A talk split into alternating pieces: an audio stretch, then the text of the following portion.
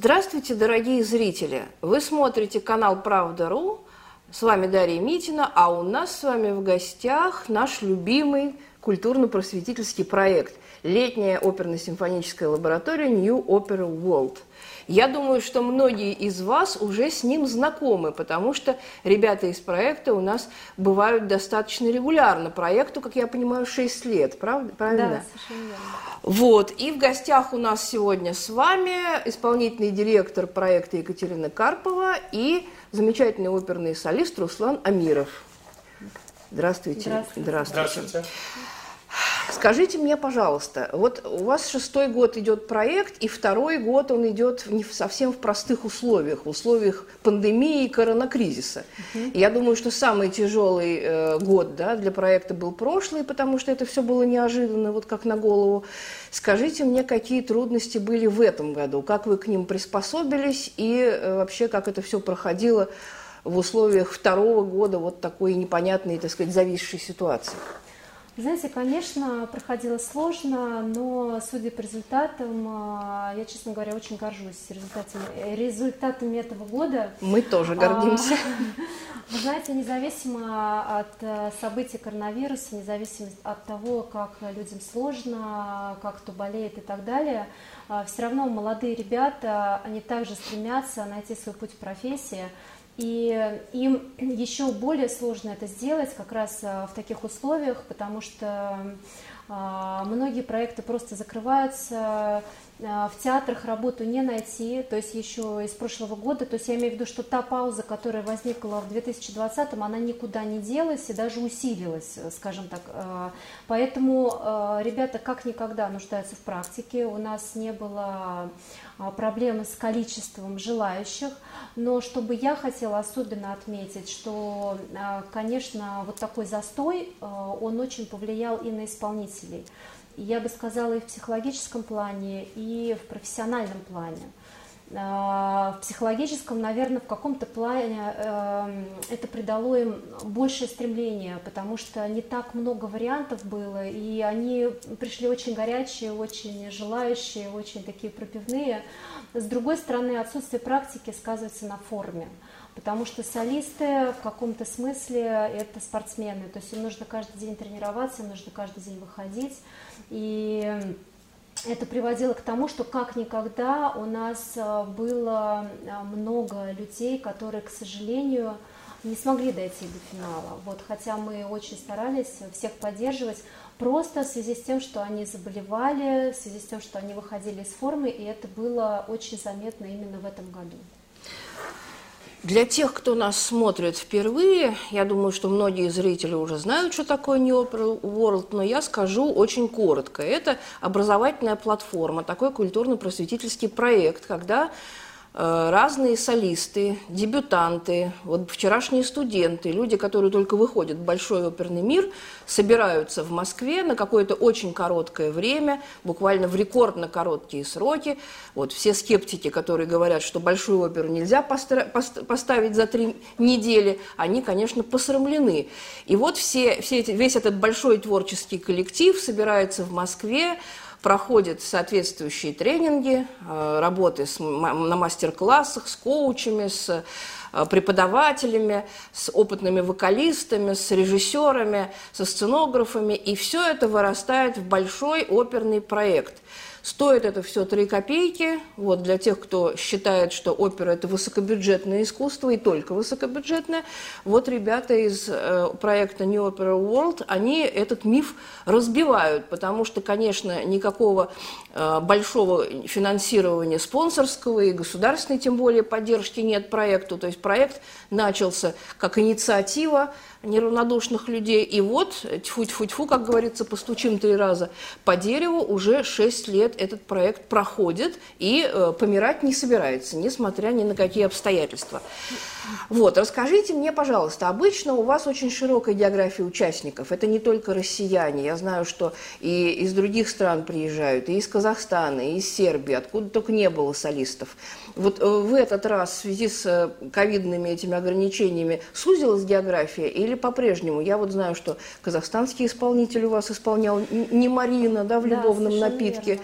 Вот, то есть все равно международный характер, иначе, он да, не теряется, проект, да? Проект э, держит международный формат. э, Ну, и потом у нас же был э, ассистент дирижера, который приехал из Баку.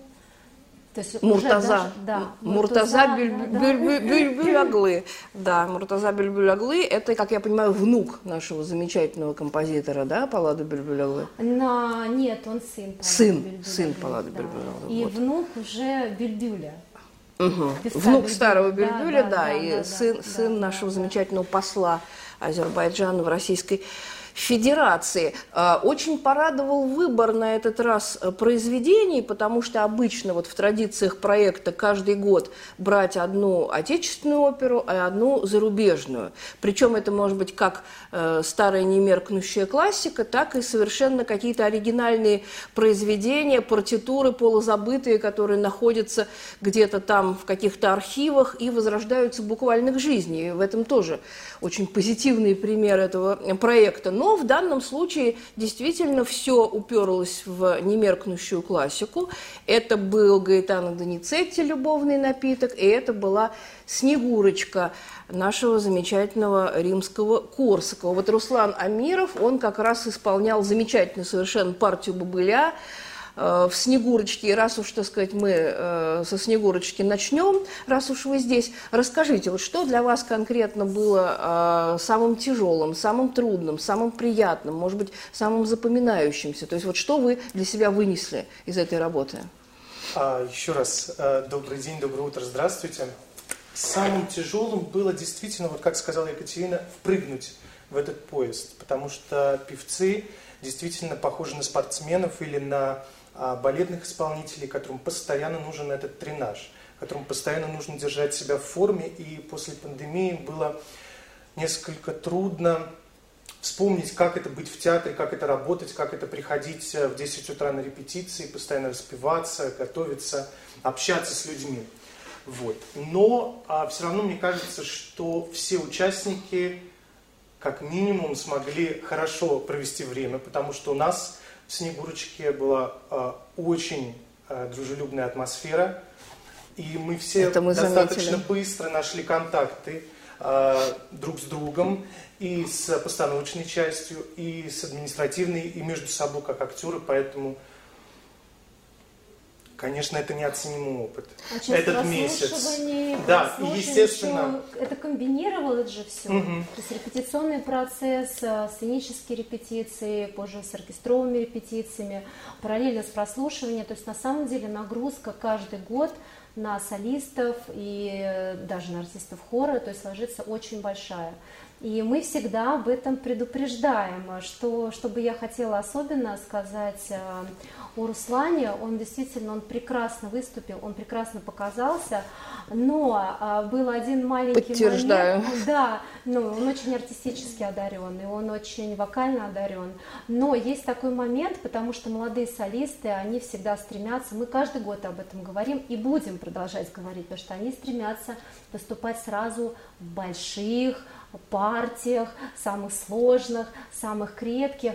Но на самом деле вот э, Руслан это прекрасный пример того, как можно выйти, может быть, в не самой большой партии и просто Ну, она очень характерная, она блеском, очень запоминающаяся. это не, блеском не то, что там эпизод, это совсем не массовка, это вот один из центральных, можно сказать, персонажей. Он так и- Конечно, в программке там Конечно, один из, это правда. из первых. Но я имею в виду, что просто по продолжительности она не такая большая, но тем не менее она яркая, она удобная, и она дает э, возможность выйти и просто сразу себя показать на лучшем уровне. Самое главное, что эм, эти выступления вот в таких партиях, они, если сделаны классно, они очень запоминающиеся, они очень стимулируют, публика благодарит, а, люди запоминают, то есть как уже артистов, как исполнителей, то есть я к тому, что не обязательно начинать с чего-то большого, и более того, в европейских театрах никогда не возьмут молодого солиста сразу на большую партию. Конечно. Ни один театр не будет рисковать. Всегда а, будет пройден путь от небольших ролей, и если человек себя покажет достойно, то вот тогда уже со временем да, ему будут предложены большие партии. Я к тому, чтобы не гнушались выходить в небольших партиях, потому что они могут быть очень яркими. Вот одно из замечательных преимуществ проекта New Opera World – это то, что он открывает зрителям, широкому зрителю новые имена. Вот после каждой постановки в каждом году можно буквально вести такой списочек. Да? Вот запомните это имя, запомните эту фамилию. Этот человек далеко пойдет, мы его еще услышим на ведущих оперных сценах мировых. Раз уж мы э, разговариваем с Русланом, давайте поближе познакомим зрителей с ним. Что вы закончили, где вы поете и вообще Вообще, кто вы и откуда? Я закончил Международный славянский институт у замечательного педагога, профессора Новикова Елизаветы Стефановны в 2019 году. После этого я стажировался в Израильской национальной опере до начала всех историй с пандемией. После моя стажировка там, к сожалению, прекратилась. Вот. И как раз-таки, что касается пандемии, я очень остро почувствовал, как после выпуска казалось бы, хочется еще и еще и еще а, заниматься, заниматься, стажироваться, и нет возможности. И как раз-таки New Opera World мне эту возможность дала в этом году. Спустя, конечно, какое-то время я вновь вышел на сцену с оркестром, с концертмейстером, вновь прослушивался у агентов, получал мастер-классы, и это очень-очень ценно. Я безумно, безумно благодарен а, команде организаторов а, этой летней оперно-симфонической лаборатории. Действительно. Спасибо, вот. Так что обо мне э, не знаю, что еще сказать. А раз уж вы стажировались в израильской опере, такой вопрос. Какое там соотношение э, приезжего населения и коренных израильтян? Потому что Израиль – это переселенческая страна. Да, Израиль – это переселенческая страна. Э, каст хора в основном это, конечно, русскоязычные, русскоговорящие вот люди. Мне почему-то тоже так показалось. Да, а, солисты, исполнители а, в хоре в основном, да. В основном Соли... наш народ. Да. Ну и в солистах на первых партиях тоже есть много а, русскоязычных, э, русскоговорящих людей, как и в штате, так и приглашенных. Ага, ну значит правильно я все подумала. Э, на самом деле прекрасная совершенно черта э, вот этого оперного проекта заключается в том, что, конечно, конечно, э, как говорится, здесь спрос намного, намного отстает значит, за предложением, не поспевает, потому что выпускается солистов у нас несколько сотен, да, как минимум каждый год в различных учебных заведениях Больше. музыкальных, да ну, наверное, несколько тысяч даже, я бы сказала. В России, да. Это а, в России, тысяч. да. И, к сожалению, очень мало площадок, мало оперных театров, мало э, сфер приложения усилий, хотя, в общем-то, Москве грех жаловаться, наверное, мало в какой мировой столице шесть оперных театров еще несколько, так сказать, музыкальных. Вот. Но, тем не менее, Россия большая, очень неравномерно развитая, и, конечно, не хватает действительно э, людям вот, сфер приложения своих вокальных возможностей, своих усилий и так далее. И в этом плане, конечно, проект уникальный, но, э, конечно, мы всегда очень жалеем, что опера – это очень эфемерное искусство. Вот выступил ты три раза, можно сказать, и все, и больше этого никто не увидит, только запись на Ютубе, больше это никогда не повторится, и если ты э, не успел, не сходил, не посмотрел, то вживую ты уже не увидишь никогда, только в записи. И это, конечно, очень обидно, потому что это такое сложение Э, усилий да, э, разных людей. Это такой творческий, можно сказать, подвиг действительно за три недели это все поставить. Причем на самом деле, поскольку репутация у проекта уже достаточно блестящая, приезжают совершенно замечательные педагоги и даже дирижеры иностранные. Вот любовным напитком дирижировал Федерико Санти, голландский дирижер итальянского происхождения, замечательный совершенно дирижер. Снегурочкой дирижировал Ариф Дадашев. То есть, в принципе, проект уже притягивает э, творческий народ э, со всех, можно сказать, городов и весей, и едут, и едут, и едут. И это очень приятно. И еще, наверное, э, хотелось бы мне у вас узнать, как получилось в этом году э, заполучить сцену э, Станислав, театра Станиславского Немировича Данченко. Обычно, обычно проект базируется на камерной сцене Большого театра, это то, что раньше назывался театр Покровского, и мы его так по-прежнему по привычке всегда называем. Почему перевозировались, как вам новая площадка, что хорошо, что плохо, и вообще как это все сложилось? Ну, сложилось как обычно. Мы, конечно, очень любим театр Покровского. Он нас, правда, ну, уже теперь камерная сцена Большого театра. Они всегда нас поддерживали, всегда тепло относились. И я просто обязана сказать еще раз большое спасибо. Вот. Но, к сожалению, сцена а, уходит на реконструкцию. И все наши переговоры, которые мы начали, естественно, задолго до, то есть примерно за год, mm. мы послали письмо с целью разведать обстановку. А, но нам однозначно сказали, что, ребята, мы вас никак не можем пустить, а, просто потому что сцена будет на реставрации, все, ищите кого-то еще. Вот. И мы, конечно, думали про многие площадки, но у нас были уже до этого, мы приходили а, на переговоры, то есть как-то мы общались, был, был у нас такой разговор, вот, но тогда он а, как бы не завершился чем-то, каким-то решением, скажем так. Но вот потом удалось нам договориться, и я хочу тоже отметить поддержку руководства потому что для нас это в каком-то смысле, я не могу сказать, что прям было огромным сюрпризом, но всегда есть какое-то какое волнение, какое-то такой вот, э, я не знаю, за, запас пространства, где ты думаешь, ну ведь могут и отказать, могут там что-то такое, вот, но они радушно нас приняли, и особенно, когда мы уже вошли на сцену, а, был один менеджер, которого очень хочется поблагодарить, потому что мы работали уже там непосредственно с ним, он нам помогал во всех наших нуждах и проблемах, и он действительно очень помог. Сцена это сложная, она сложная акустически, она сложна тем, что несмотря на то, что она а, классно оборудована, в ней нет ямы оркестровой. Поэтому под каждую оперу приходилось подстраиваться, общаться с дирижером, режиссером, как бы они хотели видеть, э, садиться в зрительный зал и проверять, как это акустически. Опять же, это дополнительная нагрузка для голосов, потому что они себя э, слышат не очень хорошо, и всегда есть опасность, что они начнут форсировать, то есть э, приходилось еще с ними обсуждать, то есть как. Но, тем не менее, что мне нравится в этом, то есть несмотря на адреналин, понимаете, это условия, которые приближают нас к реальной работе в реальном оперном театре, потому что а, в реальной жизни это происходит именно так. То есть, несмотря на весь стресс, после того, как они проходят этот путь, они понимают, что теперь, а, наверное, они могут намного больше. То есть они начинают верить в себя, верить в свои силы. Я хочу особенно рассказать про одну девочку, ее сейчас нет здесь, она уехала, но а, она, ну я не знаю, вот лично на меня, скажем так, она произвела очень большое впечатление как артист, как исполнитель. Это исполнительница как раз партии Снегурочки. А, Даша. Даша.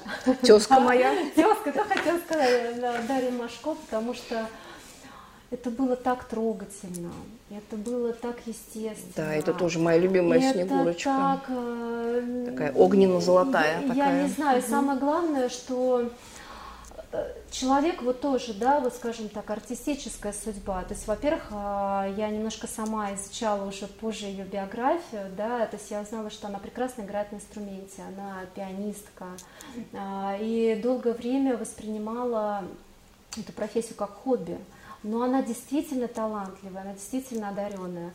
Она работает э, в театре САЦ, но почему-то в силу обстоятельств вот, э, не пыталась, может быть, прослушиваться на солистку, либо прослушивалась и что-то пошло не так, я не знаю, я не знаю деталей. Но просто мне показалось, что после проекта она получила прямо крылья, то есть она действительно поверила, что она это может – Потому что человеку в театре иногда э, певцы очень тонкие создания, они очень эмоциональны, они очень ранимы, и им иногда трудно отстаивать, скажем, свое место под солнцем. То есть для этого нужен стимул.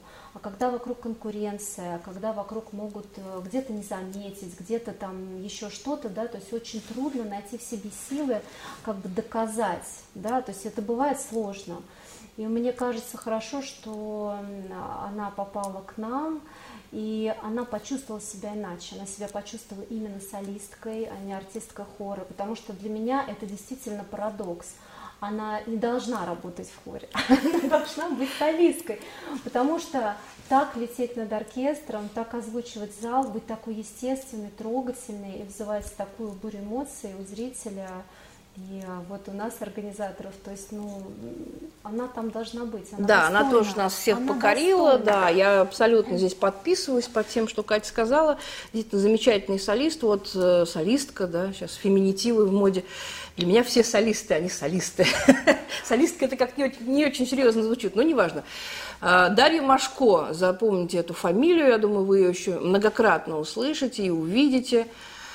А, И действительно э, могу подтвердить все, что сказала Екатерина о том, что зал очень сложный, о том, что оркестр сидит на сцене. А, В «Снегурочке» он вообще очень большой, в э, «Напитке» он более камерный такой, а в «Снегурочке» он очень, э, так сказать, полноформатный, и сначала даже непонятно, где, собственно, актеры будут выступать. Понятно, что декораций нет, в роли декораций э, психоделические видеоизображения, видеоинсталляции, да, ну всегда можно найти выход, даже если у тебя нет пространства. Но действительно, вот мы, например, сидели с правой стороны, мы сначала испугались, что мы ничего не услышим, кроме контрабаса и виолончели. Вот. Но тем не менее все слышно, и акустика очень слышно. хорошая в зале, да, и где бы ты ни сидел, ты слышишь и Ну, голоса, сложно и инструменты. певца, потому что когда нет отзвука, ну вот бывают такие залы, где прям вот э, они себя хорошо слышат. Насколько я поняла, здесь э, акустика, она не поддерживает, она не усиливает. Она, значит, на Она нас вот в заточена, чистом, да, она в заточена чи- на она в чистом зрителя, виде да. показывает голос, как он есть. То есть в этом смысле певец э, обычно, когда певцы поют, они так обнажены, скажем так, перед публикой. Но здесь они как бы обнажены вдвойне. То есть ничего не прикрывая. То есть нужно строго, четко следить за, э, за тем, что ты делаешь и как ты делаешь. То есть никогда нельзя выходить из, из процесса. И артистического, но и технического. Но и технического.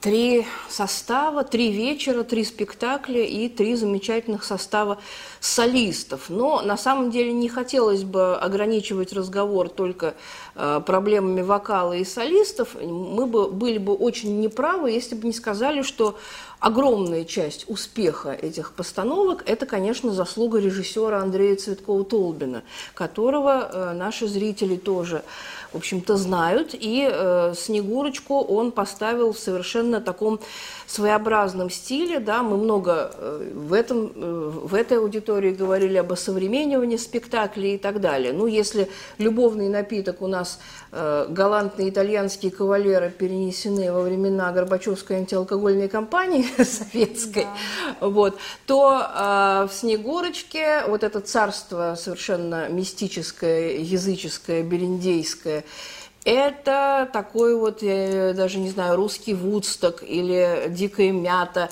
Это вот такой летний э, психоделический, полунаркотический, полумузыкальный такой фестиваль, безумный совершенно, вот и безум, безумная постановка. Лагерь хиппи. Лагерь хиппи, да, и э, все совершенно в несвойственных им ролях, да.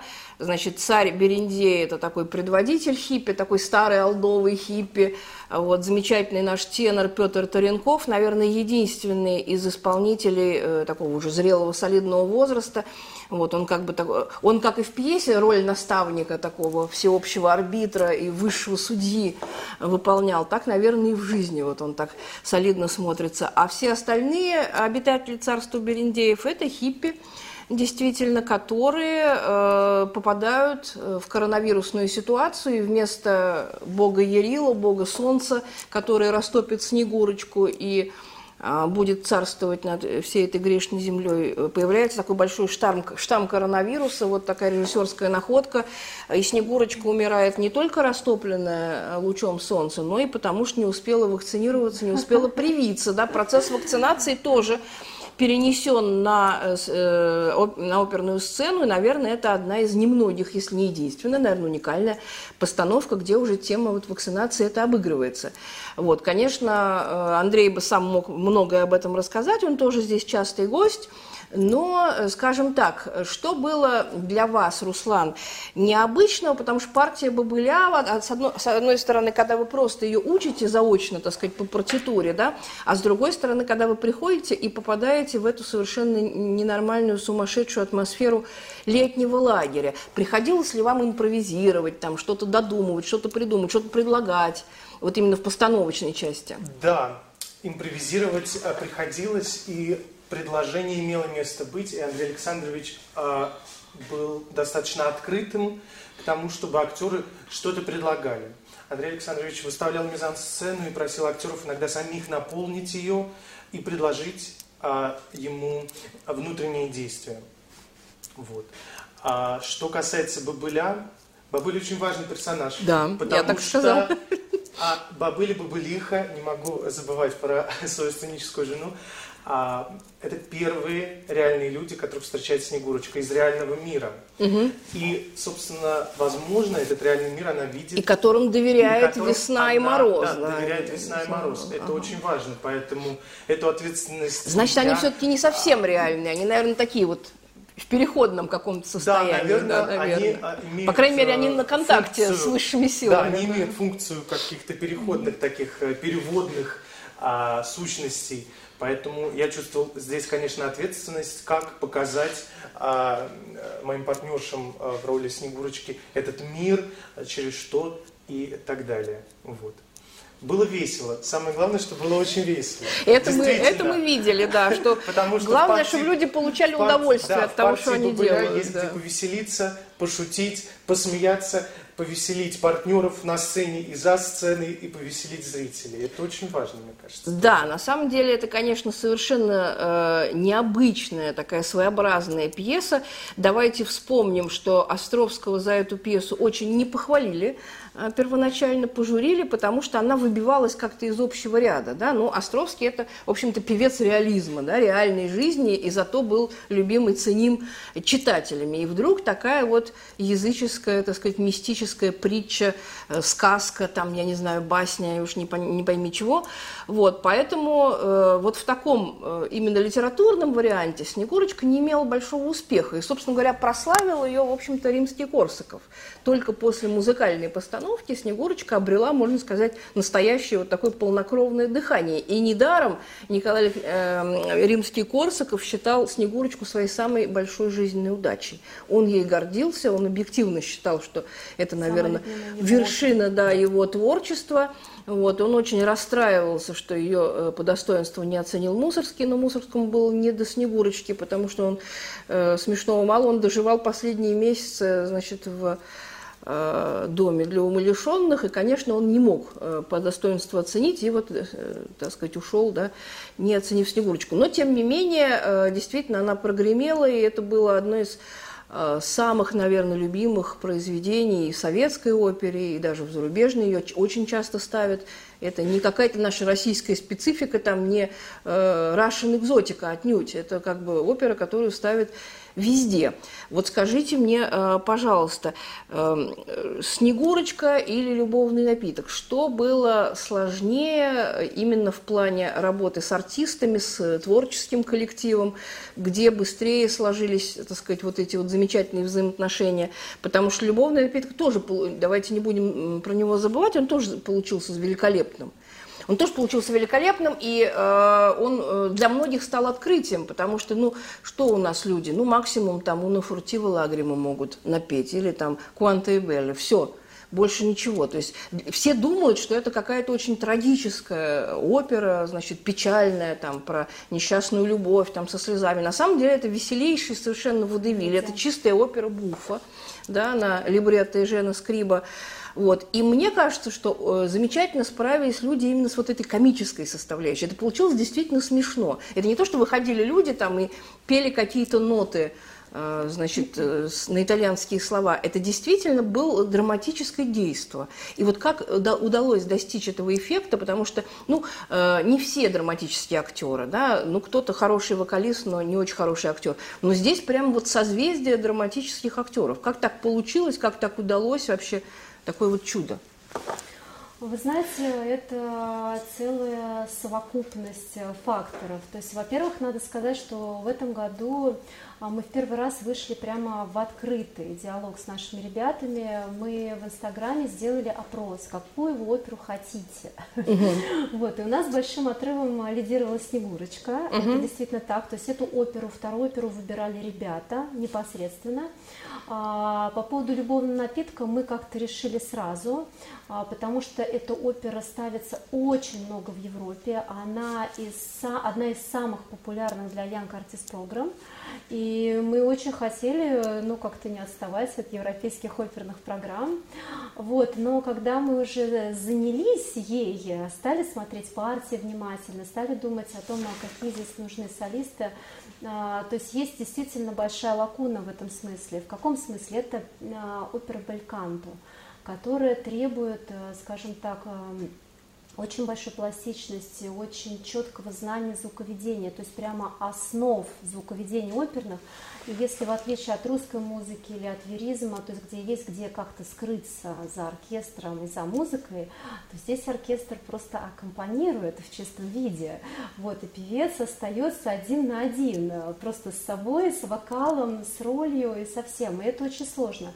И я здесь хочу отметить большую роль в этом году, вот, и просто вообще хочется сказать, э, помимо солистов у нас же есть еще а, наши прекрасные артисты хора, у нас есть наш прекрасный оркестр, который в этом году а, спасал прямо ситуацию не раз, потому что это крайне сложная музыка, это очень большой объем, а, потому что ребята играли две оперы. Если наши солисты так или иначе поют все-таки одну оперу, то ребята играли две, две. оперы, угу. совершенно разные по стилю совершенно Причем разные... ребята, это на... вот не фигуральное выражение. Вот если бы вы посмотрели, ну просто дети какие-то сидят, тинейджеры, да, подростки, да. для которых это тоже первый опыт, и я, я честно, я не представляю иногда, как они справляются, но вот э, они горят, они хотят, и поэтому в итоге у них получается. И это, конечно, наша когорта пианистов, потому что в этом году мы сделали много усилий, чтобы действительно переформатировать нашу программу подготовки пианистов. Во-первых, у нас э, новые педагоги появились, а, молодые красивые девушки. У нас вообще такой женский коллектив, как выясняется, очень эффективно работающий. А вот. А, одна девушка у нас из Геликон оперы, Дарья Юц, прекрасная пианистка, которая имела опыт в прошлом. Она была из участниц, одной из участниц нашей программы для пианистов. Вот. Потом через некоторое время, довольно быстро она попала в Геликон оперу, и сейчас она уже опытный концертмейстер, она много знает, но у есть одно большое достоинство, она молодая, поэтому она очень хорошо Это недостаток, нужда... который быстро проходит. Вот. А вторая девушка у нас из а, а, программы оперной Большого театра, она тоже опытная, она тоже очень красивая и тоже прекрасный специалист. И все вместе обсуждая и думая, кого пригласить, мы совершенно придумали, ну вот я говорю, мне кажется, это убойная программа для пианистов, потому что оперные концертмейстеры, от них очень много зависит. Они живут с ребятами непосредственно работают, они готовят, они подсказывают, что им и как, они на всех репетициях играют, и они очень нужны в театрах, но у нас нигде их не готовят. У нас есть кафедры концертмейстерской подготовки и в консерватории, там, и везде, во всех других вузах, но они не играют в опере, то есть они им иллюстрируют иллюстраторы, певцы, и это совершенно другой процесс. А здесь они играют с оркестром, у нас ребята играли в «Снегурочке», в оркестре за определенные инструменты. Вот, например, там, когда не хватало арфы, потому что очень трудно арфу найти, а, и исполнителя, и сам инструмент, он очень дорогостоящий, и трудно каждый раз это прям поиски арфы, арфистки, да, или арфиста. Вот, и в данной ситуации роль арфы Арфистов выполнял, мало, да. да, эту роль выполнял инструмент, и они они потрясающе справились, и у них были потрясающие мастер-классы. У нас была Любовь Арфенова, она лауреат национальной премии, она прямо звезда концертмейстерского искусства, она представитель более старшего поколения, да, и она очень много знает о той школе, она очень опытная. И, и удивительно, что несмотря на ее годы, я говорю, такой поток энергии, она все время была на ногах, она ни разу не присела, то есть за эти несколько часов. У нас а, была мой педагог а, вокального ансамбля, концертмейстер, профессор Московской консерватории Евгения Михайловна Арефьева. Для меня это было большое счастье, во-первых, увидеть своего педагога, угу. с которым я сама занималась. Она потрясающая тоже женщина, очень опытная. Она работает в театре Станиславского с оперной труппой. То есть она очень много знает про процесс подготовки оперных артистов. У нас была совершенно блестящая Марина Кравец. А, к сожалению, я не попала лично на ее мастер-класс. Это все я рассказываю про пианистов. Но еще у нас была тоже а, для меня прямо звезда.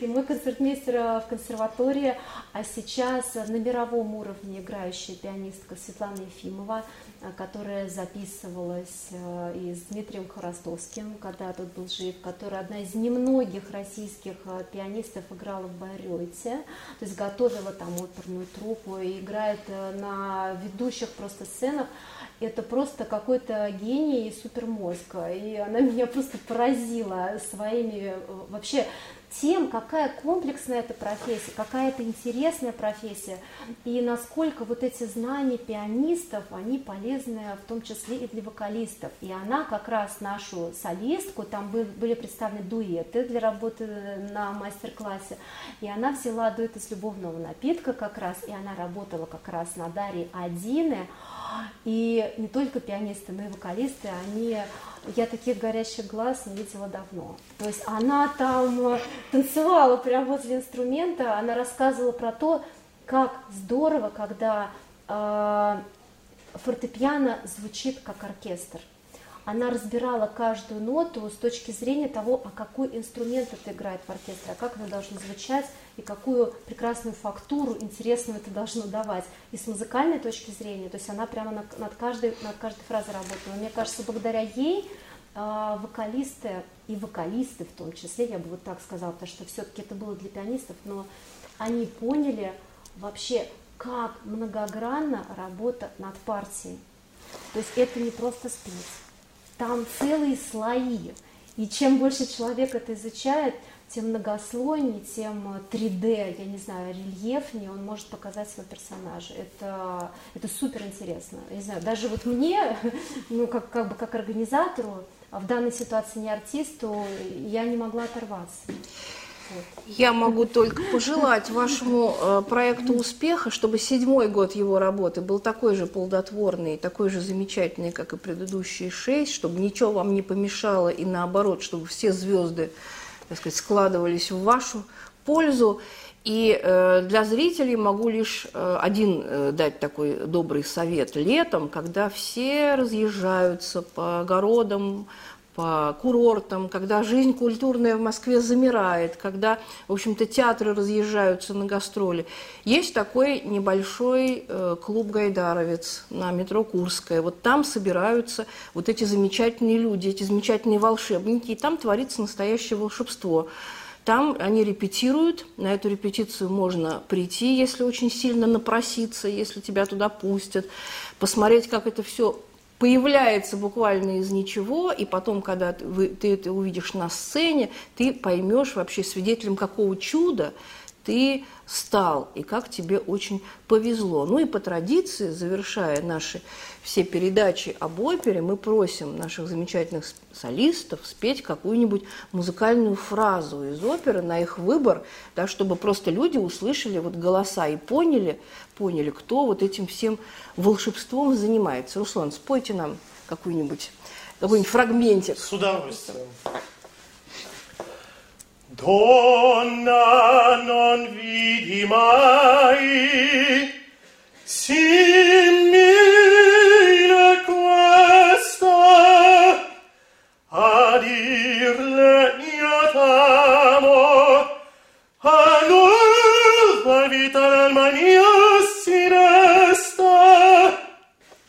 Отлично. Большое спасибо. Это была Екатерина Карпова и Руслан Амиров из проекта летней симфонической э, оперно-симфонической лаборатории New Opera World. До встречи. Не переключайтесь.